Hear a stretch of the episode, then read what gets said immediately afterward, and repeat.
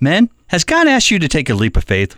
Hi, I'm Jay Cookingham, founder of Strategic Fathering Ministries, with a man up moment.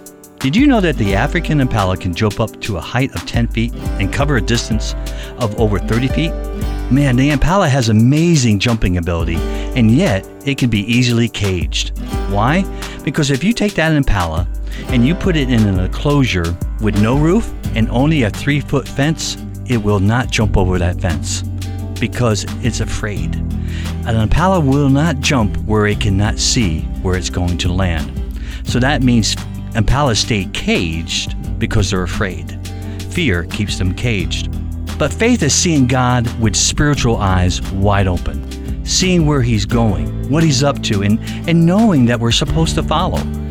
Human sight, well, it sees in human ways, focusing on our trials and our sorrows and our difficulties, our failures, and allowing these things to keep us jumping out of captivity. The truth is, we can trust where our feet is going to land because our faith is not in the leap, it's in God.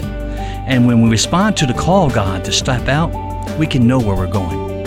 Psalm 119, 105 is a huge promise. It says that your word is a lamp to my feet and a light to my path. The Hebrew word for light in this verse means daylight, and daylight is the brightest light. There is no struggling to see here. His word provides the light needed to see where we're going and where we're landing. Biblical faith is based on evidence His word, His track record, and everything that the Father is. A leap of faith is not a blind jump into the unknown, because in reality, we're jumping out of darkness into the light, His light. God bless you. For more Man Up Moments and other resources, please go to strategicfathering.com.